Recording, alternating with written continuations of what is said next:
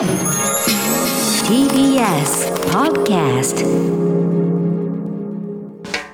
発信型ニュースプロジェクト。荻上チキ。セッション。医療体制の不備認める。スリランカ人女性ウィシュマさん死亡の最終報告書名古屋入管の施設でスリランカ人の33歳の女性ウィシュマ・サンダマリさんが死亡した問題で入管庁は医療体制や組織内での情報共有が不十分だったとする最終の調査報告書を公表しました。上川法務大臣は今日の記者会見で命をお預かりしている収容施設の中で尊い命が失われたことに対し心からお詫び申し上げると陳謝しましたスリランカ人のウィシュマさんは2017年日本語を学ぶために来日しましたが、その後、不法残留で名古屋入管に収容され、体調不良を訴えたものの、今年3月に死亡しました。調査報告書では、常勤の内科医がおらず、ウィシュマさんが死亡した日も休日で、医療従事者が不在となるなど、医療体制が不十分だったと指摘。また、ウィシュマさんが体調不良を訴えていたことについて、入管職員が仮方面へのアピールと疑う意識があったことや、飲み物を鼻から出してしまった際に、職員がウィシュマさんに対して鼻から牛乳やと述べるなど、明らかに人権意識に欠ける不適切な発言をしていたことも明らかになりました。一方で死因については特定できないとしています。入管庁の佐々木長官は、緊張感や心の込め方が不十分として、名古屋入管の局長ら4人の処分を発表しました。それでは、牛島さんだまりさんの遺族代理人弁護士でもあります。弁護士の駒井千恵さんにお話を伺います。はい、駒井さん、こんにちは。こんにちは。よろしくお願いします。よろしくお願いいたします。さて、今回の最終報告書、気になる中身なんですが、駒井さん、その内容はどういったものなんでしょうか？はい。えっと、非常に不十分なものだと思っているんですけれども、はい、先ほどおっしゃっておられましたように、えー、死因についてですね、病死だけど詳細な死因が特定困難というような結論が出されてしまっています。結論と言えないと思います。はい。はい。また、その経過についてもいろいろ書かれてはいたわけですけれども、そうですね。はい。はい、それぞれの資料の位置づけなども含めて、ちょっとわからないところも多いですね。はい、そうですね。あと、今回ですね、2月15日に、上島さんの尿検査が行われて、はい、そこに異常値が出ていたということが明らかになりました。で総合診療科のお医者さんによると、ですねこの検査結果を見て、上島さんが飢餓状態にあることがあったことが示唆されるというふうにおっしゃったそうです。そこまで書かれているんですけれども、えー、調査結果ではですね、3月4日に精神科のお医者さんに連れて行くまで、2月5日から3月4日までですね、外部病院に連れて行かなかったことについて、まあ、合理的な判断だったというふうに位置づけています、え結論付けています。僕は全く納得はいかないですね。はい。はい、またあの今回、その体調悪化について、まあ、こういった医療を提供した、そしてこんなやり取りをしたというようなことが、まあ、いろいろと書かれてはいるわけですけれども、ね、はい、その前提として、このまあ、作病を疑うというような感覚が医師の側にも、それからその、えー、まあ、今回関わっている入管施設の職員の間にも共有されているということも報告書から見えますね。そうですね職員の方が外部病院の、えー、お医者さんに対してもですねサビを伺わせるような事情というのを言っているというようなことも非常に大きな問題として、えー、今回あの私たちは実はその前にもお医者さんからお話を聞いてそれは分かってはいたんですけれども、うん、えー、報告書にもそこが書かれていたことは分かっております。はい、はい。これ、何か報告書を読むと、その支援団体がそうしたようなことをサジェスションしたかのように、その病院側やあの職員の側が捉えたようなその記述にも読めるんですが、こ非常になんと言いますか、印象としてですね、あのえー、まあ、病とにかく病院に行くアピールをしろと、でそれで、えー、仮方面に近づくんだというようなことをまるであの支援者の方がおっしゃって、それで、なんていうんですかね、大げさに、あのなんていうか、医療大、えー、健康状態をですね、あの大げさに言ったというような状況があるんじゃないかということを伺わせるようなそういうようなイメージをさせるような表現というのが繰り返し出てきます。うん。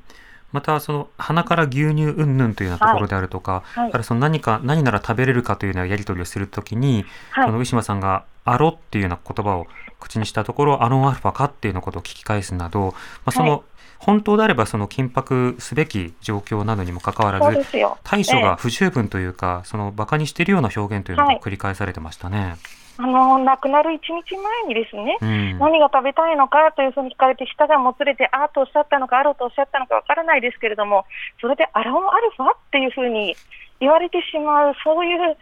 そういう亡くなり方をされているっていうことは衝撃ですよね。あの妹さんたちもですね先ほどその点、あと他にもいろんな言葉を職員からかけられてしまっているわけですけれども、はい、いじめだというふうに、あのえー、はっきりとおっしゃっておられました、えー、涙声でおっしゃっておられました。うん人間として見ていないということ、これあの一方的な報告書ではあるものの、それでもそういったものは伺い知れるわけですね。そうなんです。それでさえということですね。はい。はい、で、この報告書としてでは、その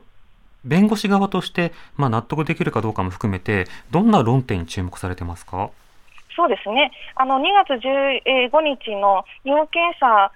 で異常値が出ていて、はい、それが気状態を示唆するというようなお医者さんのコメントもあるにあるにもかかわらず、うん、追加の検査をしなかったという点については、非常に大きな問題だと思っておりますし、うんうん、えー、2月16日にですね仮放免不許可にしたというふうに、えー、書いてあるわけではい、であの報告書の方には、ですねこの仮放免の不許可にしたことも不当と評価できないというふうに書いてあるんですけれども、うん、あのもうすでにそのまでそれまでの時期にですね嘔吐を繰り返し、15キロ以上体重が落ち、飢餓状態を示唆するような検査結果、数値まで出ているにもかかわらず、はい、あの仮放免しなかったわけですよね。これ、どういうことなのか、そして改善をする治療もしていないと。いうことですよね。はい、全くでそこのところのあの責任ですとか、あのなんていうんですかね、あこれ、本当に全面的にこちらが悪かったというような、そういうような反省も残念ながら報告書から見えてこないと。いうことが非常に、えー、残念というか、絶望的なあの気持ちでおります。なるほど、はいまたその上島さんがその DV 被害を訴えていたことなどに対して、はい、なぜ認定しなかったのかというようなその分析も少しは書かれていたんですけれども、ね。はい、この中でその手紙についての記述がありまして、はい、その5つ目の記述ではあの5つ目の手紙ではその身の危険を感じさせるような文言があったのだが、その2通目の手紙ではその態度が緩和していたからじゃあ大丈夫と判断したというような そのことが書かれていたんですけど、ねはい、これ入管行政でなくてもその暴力であるとか精神的苦痛に対する理解というのがなかなか共有されてないということがよく見える部分かと思います、そうだと思います。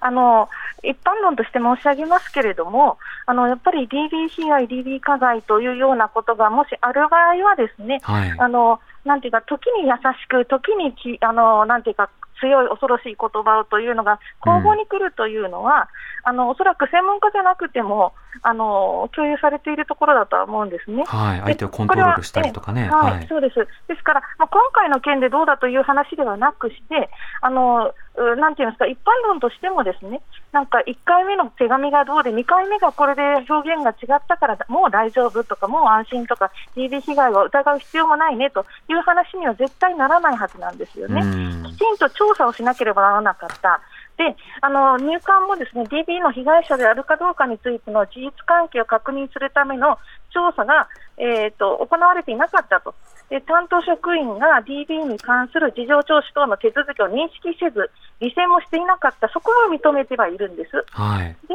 も、それだけれども、じゃあ、あのきちんと、なんて言いますかね、あのそれで収容回避あ、きちんと調査をして、そして収容回避、えー、しなければならなかったんじゃないかというところまで分析は深まっていないと。うん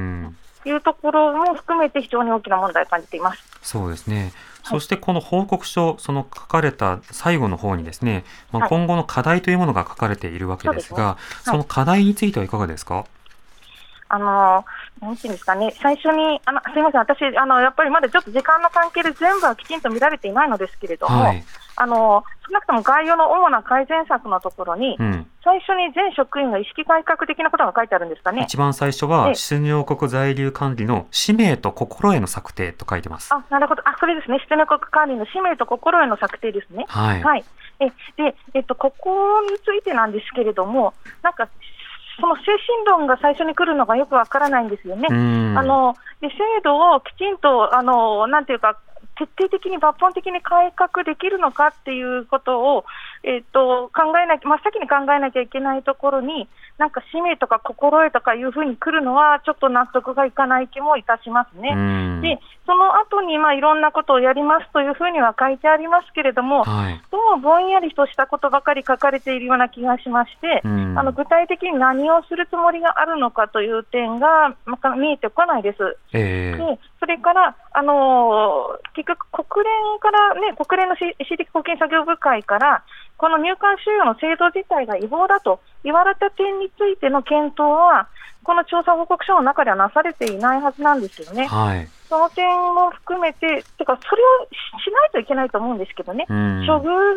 があの非常に今回、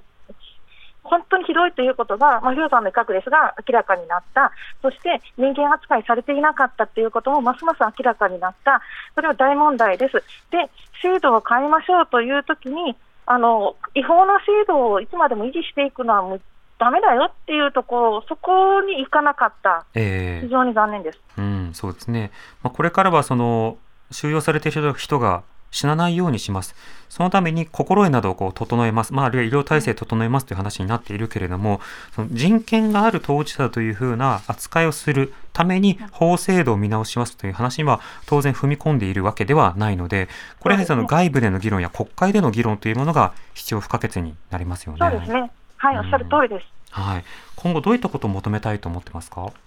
はい。あの、一つは、あの、ビデオの開示の問題がまだ、あの、本当に残りきっております。はい、であのえどうもですねああの12日にあのご遺族限定でえっと、2時間ほど見せるということをこちらに言ってきました、はい、が、弁護士を排除するということです。到底納得がいきません。はい、はい、あのー、今ですね、あのー、妹さんたちもおっしゃっておられましたけれども、2時間に編集されたバージョンなんか冗談じゃないと。うん。あのそれはですねあの2週間分全部見せていただかないと困ると、はい、いうことを残っている分ですね、うん。うん、でそれが一つです、そして DVD をあのよこしていただかないと、あのお母さんにも見せられないわけです。うん、そしてあの真相解明につなげるという意味でも、あの、D、あのなんていうんですかね、あの妹さんたちも、あのなんていうか、あの全部を記憶してあのね、あの機械ではないんです、人間なんですから、はい、そんなの不可能です。あの DVD の媒体、あの21世紀ですから、そういうものありますので、うん、あのそれですべてをよこしなさいということ、はい、でなぜ弁護士を排除するのですかというふうに聞いたところ、えー、えー、これは人道的な配慮で妹さんたちに見せるからだということをおっしゃったらしいんですね。えー、お情け、いわばお情けで妹さんたちには見せるんだと。だから、弁護士に見せないという判断も入管庁がするんだと。えどこまで上から目線なのかと。で、意識改革をするとかなんとかおっしゃっておられますけれども、それでは意識改革は無理ですねと申し上げたいですね。はい、変わってないですね。えなおかつ、その、はい、もし人道的配慮なのであれば、その当然ながら、その当事者の代理人が参加をするという権利を乱すことは最低限必要にはなりますよね。そうおっしゃっていただけてほっとしております。はい。ちょっとこれはもう、あのお情けでいただくものではございません。うん、あの当然見せるべきだと思っておりますし、そして DVD をこちらに必ずあの2週間分はいただかないといけないと思っていますし、うん、それを公開するかどうかというのは、それはもちろんあのご遺族の判断でございますけれども、えー、えあのそれでも少なくともご遺族への開示は当たり前だと思います。そして、できる範囲で市民が共有をし、そして二度とこういうことを起こさせない、そのために何をすべきかということを私たち考えるべきなんじゃないですかね。そのためにも入管庁はきちんとすべてあの見せるべきですし、渡すべきです。うん。もちろん通訳の方は同席可能なんですか？